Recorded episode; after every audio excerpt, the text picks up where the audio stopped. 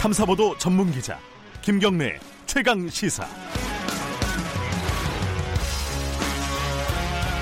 김경래 최강 시사 2부 문을 열었습니다. 주말에 전 이 소식 듣고 좀 놀랐어요. 여야 5당이 어, 선거제 관련해 가지고 일단 어, 극적인 합의를 했죠. 물론 앞으로 어떻게 될지는 솔직히 잘 모르겠습니다. 왜냐하면은 어, 합의나 합의된 이후에 여러 가지 또 다른 말들이 나오고 있어요. 암초가 곳곳에 있다 이런 건데요. 어, 이 합의의 당사자 중에 한 당이죠. 그리고 이 선거제 관련해서 가장 적극적인 목소리를 냈던 당 중에 또 하나고요. 바른미래당 김관영 원내대표 연결해 보겠습니다. 안녕하세요. 네, 안녕하세요. 김관영입니다. 저 말씀드렸지만 토요일 날이 그 합의를 했다는 소식을 듣고 예, 조금 의아하긴 했어요. 왜냐면은 예, 금요일 날만 해도 여기 최강 시사에서도 이제 그 자유한국당하고 더불어민주당 의원분들이 토론을 했거든요. 예, 제가 예, 토론을 들으면서 야 이거 합의 안 되겠구나 선거제 관련해서 예. 그렇게 생각을 했는데 어떻게 이렇게 된 거예요? 예, 그게 정치죠, 뭐. 불가능한 아니, 좀 것을 구체적으로 가능하게 만드는 것이 또 예. 정치이기도 하죠. 예. 그 마쿠에서 어떤 일들이 있었는지 많이 궁금할 것 같아요. 조금만 좀 소개해 주시죠. 예, 손낙규 대표께서 네. 이제 연세가 73세 되셔가서 단식을 하고 계시기 때문에 네. 굉장히 절박감이 있었고요. 네. 또 이번이 아니면 30년 동안 계속된 이 선거제도 바꾸는 기회는 이제 없어질 것이다. 음. 라고 하는 그 절박감을 가지고 네. 계속 했는데 뭐 야당 야 3당 원내대표들을 이제 제가 야 3당 소위 그 민평당 정의당을 대표해서 교섭단체는 뭐 바른미래당 하나였기 때문에 네. 뭐 제가 이제 이 3당을 대표해서 네. 민주당과 한국당의 원내대표들을 수시로 계속 만났고 네. 또 문희상 국회의장님을 계속 찾아뵈면서 어, 청와대하고도 좀 소통을 해주셔서 네. 어, 대통령의 메시지를 좀 주셔 전달을 해주실 것을 부탁을 드렸고 음. 나경원 대표 특히 원내대표가 새로 되신 이후에 네. 예, 어쨌든지 나 대표께서 결단을 해야지만 이 문제가 해결이 될 것이기 때문에 네. 계속 만나서 설득하고 이렇게 했습니다. 예. 근데 나경원 대표는 이제 당선되고 나서 원내대표예요. 당선이 예, 예. 되고 나서 이제 기자들하고 인터뷰를 한 걸 보면은 예. 아, 연동형에 대해서 부정적이다. 일단 기본적으로. 예. 그리고 정수 늘리는 거에 대해서도 뭐 가능성이 좀 희박하지 않느냐. 예. 이런 취지의 말을 여러 번 했어요. 저희랑 네. 인터뷰할 때도 했고요. 예. 근데 좀 약간 느낌이 급선회했다 이런 느낌인데 일단 예. 기본적으로 연동형은 논의해보자는 거잖아요. 여기까지 오기가 힘, 쉽지 않았을 것 같아요. 어떻습니까? 나경원 대표 같은 경우는. 쉽지는 않은 상황인데요. 네. 뭐 나 대표께서 그 취임을 화요일 날 이제 당선이 되시고 수요일 날 처음으로 예. 그 바른미래당에 뭐 당선 인사를 오셨습니다. 네. 예, 그래서 제가 그 자리에서 이 눈앞에 있는 정치적 이익보다는 대한민국의 정치 발전과 미래를 위해서 좀 결단을 해주시라 이렇게 네. 말씀을 드렸고 그런 대의적인 설득이 좀 먹히지 않았나 싶습니다. 저는 음. 연동형 비례대표제가 결국은 시대적 요구 사항이다.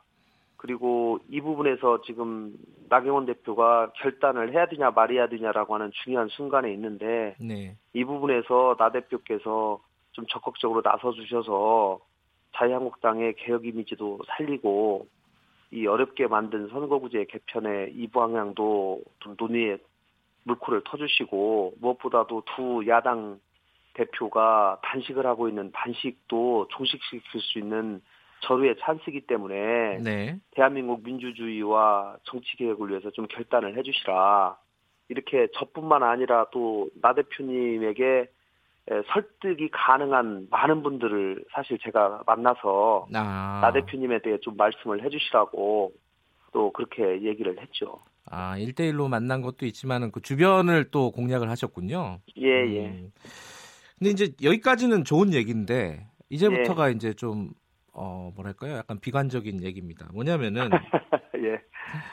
그 합의문을 보면요. 일단은 제일 많이들 예. 얘기하는 게 1번을 예. 보면은 예. 연동형 비례대표제 도입을 위한 구체적인 방안을 적극 검토하겠다. 이게 끝이에요. 1번이. 예, 예. 그러니까 검토하겠다 그러면은 안 해도 되는 예. 거 아니에요? 예, 뭐 비관적으로 보면 그렇게 볼 수 있는데요.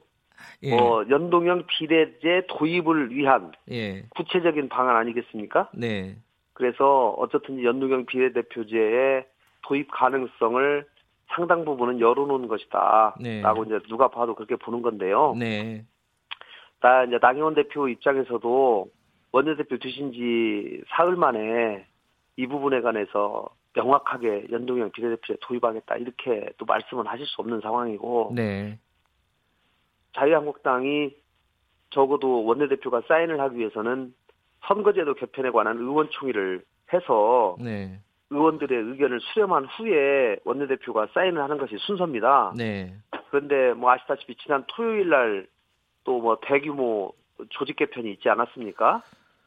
예. 자유한국당에 예, 예, 예. 현역 의원 무려 21명을 당협위원장에서 잘라내는 그런 발표를 했는데 네. 등등이 여러 가지 당내 상황이 엮이다 보니까 이 선거구제 개편을 토론하기 위한 의원총회를 도저히 지금 할 수가 없는 상황이 된 겁니다. 자유한국당이. 네. 또 그렇기 때문에 또 이런 상황에서 나경원 대표가 불쑥 뭐 선뜻 운동의 비례대표제 뭐 수용하겠다 이렇게 할 수도 없는 상황이고 네. 또 한편으로는 야3당의 요구를 전혀 무시할 수도 없고 그것이 어느 정도 반영된 상황이 되어야지만 또 단식은 풀릴 수 있는 상황이고 네. 하기 때문에 그런 두 가지 상황을 전체적으로 조화롭게 고려하면서 그런 문구를 만들어낸 거죠. 네. 그래서 어쨌든지 가능성을 열어놓았고 이제 뭐 나 대표께서도 열린 마음으로 선거구제 협상을 하겠다 임하겠다라고 말씀하셨기 때문에 앞으로 정개특위나 또 원내대표 간의 협상에서도 그런 부분을 제가 더뭐 적극적으로 설득해 보겠습니다. 근데 이게 어, 두 분이 지금 단식을 하고 있는 상황이기 때문에 더군다나 네. 아까 말씀하셨듯이 이제 손학규 대표 같은 경우는 좀 고령이시잖아요 상대적으로 예, 예. 그러니까 그런 어떤 여론 때문에 일단은 기, 기본적인 합의는 했지만은 예, 예를, 예를 들어 이제 벌써 하루 만에요. 예, 어 예컨대 이제 김종민 더불어민주당 정개특위 간사 예, 이거 12월 동안에 어떤 안을 만드는 거 이게 심상정 대표의 목표잖아요 지금 예, 심상정 예. 위원장의 목표인데 정개특위 예, 위원장의 예. 목표인데 이게 불가능하다 이렇게 예, 예. 지금 딱 잘라서 얘기를 했고요 그리고 한국당 예. 뭐 정, 정유석 간사도 마찬가지예요 예, 예, 단식 때문에 불가피하게 네. 이제 검토하자고 단계적으로 얘기했을 뿐이고 예, 그 자유한국당의 입장은 되게 명확하거든요. 이 야 3당이 그러니까 더불어민주당 에, 저희 바른미래당을 비롯한 야 3당의 어떤 그 선거제도 개혁 요구는 밥그릇 예. 싸움이다. 예. 이게 자유한국당의 기본적인 입장이란 말이죠. 예, 그 저는 뭐 정유섭 간사의 저는 개인적인 의견이라고 보고 싶습니다. 그런데 아, 그 실제로 실제로 자유한국당의 선거구제 개편에 관해서 네. 그 누구도 네. 이 당론 내지는 많은 의원들의 의사를 집약해서 얘기할 수 있는 사람은 사실은 없습니다. 네. 지금은. 예. 예. 그렇기 때문에 뭐 그 정유섭 간사가 본인 개인의 의견을 그렇게 얘기하실 수는 저는 있다고 보는데 예. 어쨌든 이제 지도부가 바뀌고 나경원 대표가 뭐 가까운 분들하고 충분히 상의를 하고 또 네. 원내 부대표단하고도 상의를 해서 그 문구를 최종적으로 사인을 한 겁니다. 뭐 개인이 독자적으로 한 게 아니라 예. 그렇기 때문에 저는 그이 합의문의 그 취지를 지나치게 훼손하는 발언은 삼가해 주는 것이 좋다는 얘기고 네. 이 이제 밥그릇 싸움이라는 것이 지난번에 뭐 민주당의 일부 의원님도 그 얘기를 하셨는데 예. 이거는 지나치게 이 정치 개혁의 의미를 퇴색시키면서 예. 이 부분을 이 안 하게 하는 하나의 원인이 될 수가 있는 것이거든요. 네. 선거제도 계약하지 말자는 그런 하나의 핑계로 또 보여질 수가 있기 때문에 네. 그런 발언은 좀 자제를 할 필요가 있다. 그리고 이 김종민 간사의 발언에 대해서는 저 제가 참으로 좀 유감입니다. 네. 왜냐하면 정개특위 논의가 지지부진하고 연동형 비례대표제에 관한 두 당의 대표가 단식에 이르게 된 것도 민주당 지도부가 정치적 결단을 미루고 오락가락했기 때문이거든요. 네. 그래 이런 부분에 대해서 좀 부끄러워하고 그동안 당의 입장, 당론, 또 공약 이런 것들을 지키기 위한 좀 더 적극적인 노력을 그동안 못했다면 앞으로 12월에 어떻게든지 뭐 일주일에 세 번 이상씩 정개특위 해서라도 네. 최대한 합의안을 도출해 보도록 노력하겠다 이렇게 답을 하는 것이 국민에 대한 책임 있는 여당의 발언이라고 저는 생각을 합니다. 그리고 1월 합의 처리라고 하는 것은 엄연히 5당 네. 원내대표가 지금 합의를 한 내용이기 때문에 1월에 합의 처리가 주려면 역으로 어느 정도의 로드맵을 가지고 일을 해야 되기 때문에 심상정 대표가 이제 그런 말씀을 하신 건데 네. 어쨌든지 12월 말까지 최, 대한 노력을 해보겠다 쉽지는 않겠지만 네. 뭐그 정도라도 답을 하는 것이 사실 도리죠. 그러니까요. 지금 어, 여당 같은 경우에 그러니까 더불어민주당 같은 경우에 대통령의 어떤 의지와는 다르게 그러니까 별로 소극적이에요. 그런, 그런, 면에서 지금 김 기자님도 그렇게 느끼지 않습니까? 예. 대통령이 계속 말씀하시고 메시지를 주고 하면 뭐 합니까? 민주당이 안 움직이고 당 대표와 사무총장과 간사가 다른 소리를 하기 시작하면 네. 이거는 또 야삼당이 다시 또 불신을 할 수밖에 없는 상황이기 때문에 네. 특히 선거제도 개편에 책임을 가지고 계신 분들은 이 발언에 있어서 굉장히 좀 조심할 필요가 있다. 그리고 음. 대통령의 그 의지 또 메시지에 좀 부합하지 않는 또 오해받을 만한 그런 발언들은 좀 자제를 해주실 것을 제가 부탁드립니다. 음.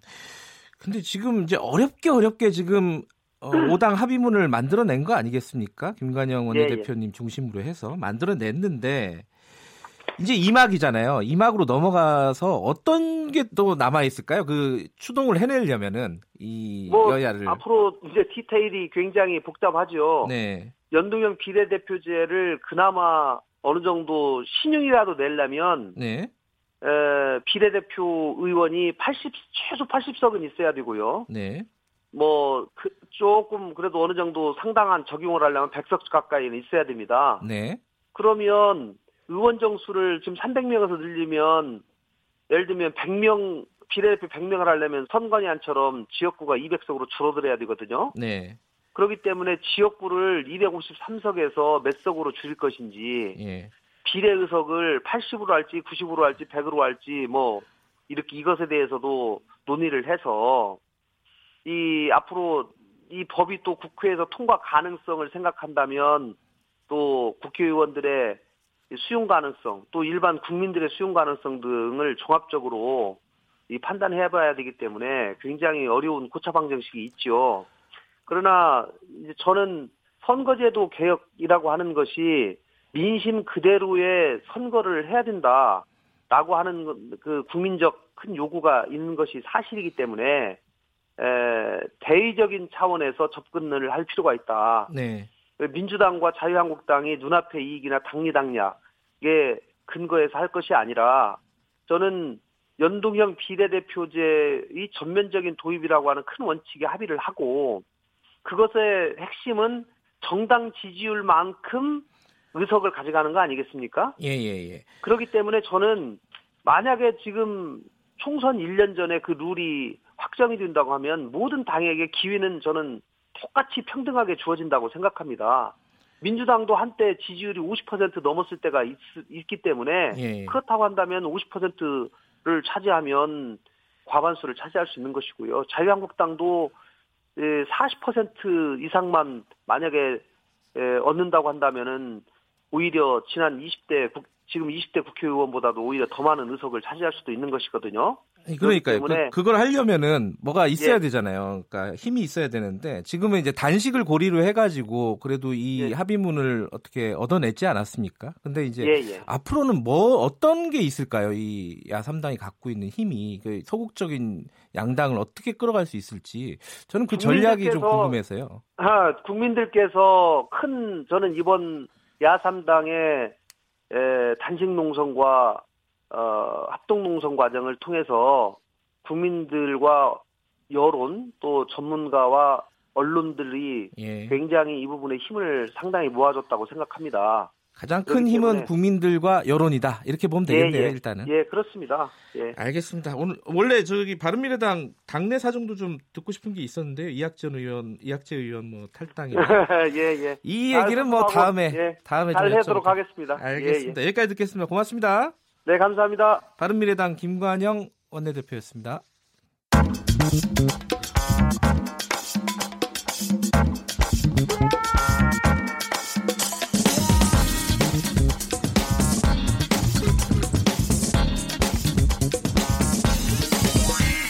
뉴스의 재발견. 뉴스 속 숨어 있는 이면을 뒤집어보고 되짚어보는 뉴스의 재발견. KBS 저널리즘 J팀에 있는 최경영 기자 나와 있습니다. 안녕하세요. 안녕하십니까. 최 기자는 그 부동산 관련해서 되게 관심이 많으셔서 오늘도 부동산 소식인 것 같아요. 어떤 네. 내용이죠? 오늘은 요즘 그 아파트 전세값이 많이 떨어진다는 소식이 나오잖아요. 네. 입주 홍수, 뭐 역전세나 이런 단어까지 나오는데 그때 좀 떨어지는 것 같습니까? 전세가 글쎄 우리 동네는 안 떨어지던데. 그렇죠. 그렇죠. 지역마다 좀 다를 것 같은데. 예. 요새 뭐 그 송파구 헬리오시티 같은 경우에 한 9,500가구 입주해 가지고 송파요. 예. 예. 송파구 쪽은 뭐 전세 가격이 많이 떨어진다 그러고 옆에 아, 그 음. 위례 신도시까지도 영향을 미친다고 하네요. 네. 그래서 이제 지난 5일 날에 뉴스, 뉴시스 보도를 제가 그대로 인용을 해 보자면 네. 올해는 명문 학군 수요도 허당이다. 아하. 매물 소화 기간이 길어지면서 매물 적체가 돼서 호가를 내리고 있다. 집주인들이 음. 학령 인구도 줄고 경기 신도시 이주가 많아가지고 서울 전세값이 맥을 못 추고 뚝뚝 떨어지고 있다. 네. 내년 서울에서만 한 5만 천여 가구가 또 입주를 한대요. 그래서 공급이 굉장히 풍성해서 주로 아파트를 얘기하는 거겠죠. 그렇죠. 아파트죠. 갭 투자자들이 뱉어내는 물량까지 합하면 공급이 넘친다. 공급이 넘친다. 네, 공급 과잉이다. 뭐 이런 이야기를 하고 있습니다. 이게 아, 전 부동산 기사는 정말 잘 이해가 안 되는 게 네. 어, 불과 얼마 전까지만 해도 공급이 없다. 지금 수요가 너무 많고 그렇죠. 공급이 부족하다. 이래갖고 지금 집값 오르는데 정부 대, 대책도 아마 소용 없을 거다. 그랬죠. 공급이 부족한데 이게 대책이 무슨 소용 있어? 그렇죠. 이렇게 했는데 이건 또 뭐예요? 공급이 그러니까 이제 많을 거다? 11월 말부터 이번 달 들어서 이제 갑자기 공급이 많을 거다 이런 기사들이 쏟아져 나오거든요. 그러니까 음. 독자나 시청자들은 헛갈릴 수밖에 없죠. 그러니까 그 10월에는 말이죠. 심기홍 교수나 이런 분들 건국대 부동산학과 전형적인 이제 공급 지상론자라고 말할 수 있겠는데요. 이런 분들이랄지 김종신 대한주택건설협회 부회장 이런 분들이 아, 이 굉장히 공급이 부족해서 앞으로 아파트 가격이 오를 수밖에 없다 이런 이야기를 했고요. 10월 네. 18일에 주택산업연구원에서 주택의 서울의 주택 공급은 충분한데 음. 아파트 공급이 부족하다. 매년 9천 호가 부족하다. 뭐 이런 조사 결과를 내놨어요. 아, 주택은 충분한데 아파트가 부족하다. 그렇죠. 아. 연평균 공급량이라는 게 있는데 네. 그게 연평균 공급량이 한 4만 호는 돼야 되는데 3만 1천 호 정도밖에 안 되니까 매년 9천 호 정도 부족하고 이제까지 한 6년 동안 5만 4천 호 정도가 누적 공급량도 부족했다. 음. 그러니까 아파트 더 줘야 된다. 그런 이야기입니다. 근데 올- 아- 아까 얘기한 뉴시스 기사에서 보면은 서울에 5만 천천 가구 가구. 입주해갖고. 공급이 푸- 풍성해질 거다 내년에는. 그렇죠. 근데 이 두 달 전에는 공급이 굉장히 부족하다 아파트가 그렇죠. 누구 말이 맞는 겁니까? 뭐가 이- 두달 만에 뭐가 많이 변했어요? 그 변한 게 전혀 없잖아요. 그다음에 이제 공급 같은 경우는 우리가 충분히 예상할 수 있지 않습니까? 네. 입주 예정 물량이라는 것도 있고 준공 예상 물량이라는 것도 있고 아파트가 지어지고 있으면 아 3년 후에 정확히 입주한다 또는 준공한다 이런 예정 물량이 데이터로 나와 있는데 두달 전에는 공급이 부족하다고 하고 지- 전세 값이 이제 이제 와서는 하락할 것 같다 그러고 매매 가격도 하락할 것 같다 공급이 이번에는 뭐 과잉이다 뭐 이런 식으로 이야기를 하고 있는 거죠. 음, 지금은 이제 과잉이다. 예. 예. 전에는 부족했다. 예. 그러니까 제 말은 예. 그 누구 말이 맞냐고요. 그 경제학과 나오셨잖아요. 아 그건 비밀인데. 그 비밀인데. 공급 대 수요 아닙니까? 예. 자본주의 시장이 예. 공급만 이야기를 하고 있는데 수요 예측이 정확해야 공급에 아. 관해서 이야기를 할 수가 있잖아요. 얘기가 빠져 있군요. 뭐가 그렇죠. 수요가. 게. 예. 근데 수요는 사실은 다 추정이에요. 음, 예상이고. 예. 그럴 수밖에 없는 게 자본주의 시장이라는 게 이게 심리가 굉장히 크게 작용하잖아요. 예. 그러니까 아파트 가격이 오를 것 같으면 어, 안 되겠어. 빨리 사야 되겠어라고 하면서 투자 수요, 가수요, 실수요가 막 한꺼번에 엉겨붙으면서 수요가 높아질 수 있는 거고요. 네. 아파트 가격이 떨어지면 조금 더 기다려 봐야지. 뭐 이런 패턴이 나오는 거죠. 그러니까 네. 수요가 내년에 정확히 뭐 5만 호다, 4만 호다 이걸 예측할 수 있는 사람이 정확히 예측할 수 있는 사람이나 기관은 없는 아, 거예요. 근데 숫자로만 보통 이렇게 따지잖아요. 예컨대 예. 무주택자가 얼마다. 그렇죠. 그러니까 근데 우리 지금 어, 서울에 공급돼 있는 그렇죠. 아파트는 얼- 몇 채다. 그렇죠. 뭐 그런 식으로 따지는데 그거는 실제로 수요 공그 시장에서 가격 변동에 크게 영향을 주는 변수가 아니라고 보시는 건가요? 지난 음, 한 두 달 전에 경실련이 그런 발표를 했잖아요. 10년 동안 예. 아파트를 차지한 사람들을 보니까 예. 1주택 이상자들이 60%가 넘었다는 거 아니에요? 아하. 그러니까 이 이것 같은 경우는 거의 다가 투자 수요다 음. 또는 뭐 가수요, 투기 수요라고 볼 수가 있는 거죠. 그러니까 네. 실제 수요가 얼마인지 예. 이분 이분들 수요를 장기적으로 예측하려면 결국 소득 음. 하고 연동이 돼야 되거든요. 그러니까 예. 외국 부동산 관련 기사에서는 꼭 소득이 나와요. 아하. 소득이 얼마 정도 높아질 것 같으니까 뭐, 어, 이 아파트 수요가 꾸준할 것 같다. 뭐 이런 기사들이 나오는데 한국 같은 경우는 소득 이라는 그 관점이 전혀 배제가 돼 있는 거죠. 그러니까 수요가 굉장히 측정하기가 힘든 상황에서 그렇죠. 공급만 가지고 어, 기사를 대충 대충 쓴다는 건데 한마디로 말하면요. 그렇죠. 연구 기관도 그런 것이고. 근데 아까는 외국은 그렇게 기사를 잘 쓴다며요. 그래도 합리적으로. 여러 가지 요인을 그 대비해 보는 거죠. 우리는 왜 이렇게 기사가 부실한 거예요? 부동산 저는 이런 기사가. 말씀을 드리고 싶어요. 아까 네. 주택산업연구원 말씀드렸지만 예. 주택산업연구원도 사실은 건설사들이 만든 이익단체인 한국주택협회, 대한주택건설협회 뭐 이런 것들이 공동 출자해서 만든 주택 연구기관이에요. 아, 그래요? 음. 그러니까 산업적인 관점에서 이름도 뭐 주택 산업 연구원이니까요. 예. 산업적인 관점에서 이야기를 할 수밖에 없는 거고요. 예. 산업 경기 부양 이쪽 관점이고 그다음에 이제 조중동이나 매일경제, 한국경제 같은 경우야 이제 상업 신문사들이니까 네. 부동산 광고 기사 가지고 먹고 사는 사람들이 분양 기사 때문에 굉장히 많죠. 사실. 그렇죠. 예. 이분들이야 항상 뭐 공급 위주 이런 주장을 할 수밖에 음. 없고 이런 기사가 많이 나올 수밖에 없는 거죠. 네. 객관적인 분석이라고 보기는 좀 힘듭니다. 그럼 최 기자께서 그 수요를 또 분석을 해가지고 예. 제대로 된 어떤 부동산 기술을 보여주시면 되는 거 아닌가요? 저는 몰라요.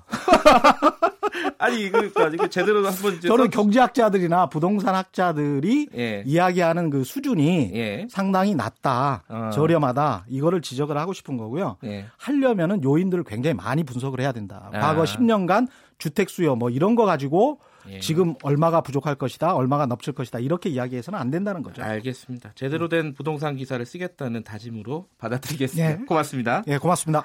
뉴스의 재발견 KBS 저널리즘 토크 A, J 최경영 기자였습니다. 자, 2분 여기까지 하고요. 3부에서는 윤여준 전 장관과 보수의 품격 준비되어 있습니다. 이, 어, 2부는 여기까지 3부는요. 해당 지역 방송을 보내드린 일부 지역국이 있습니다. 조금 이따 돌아오겠습니다.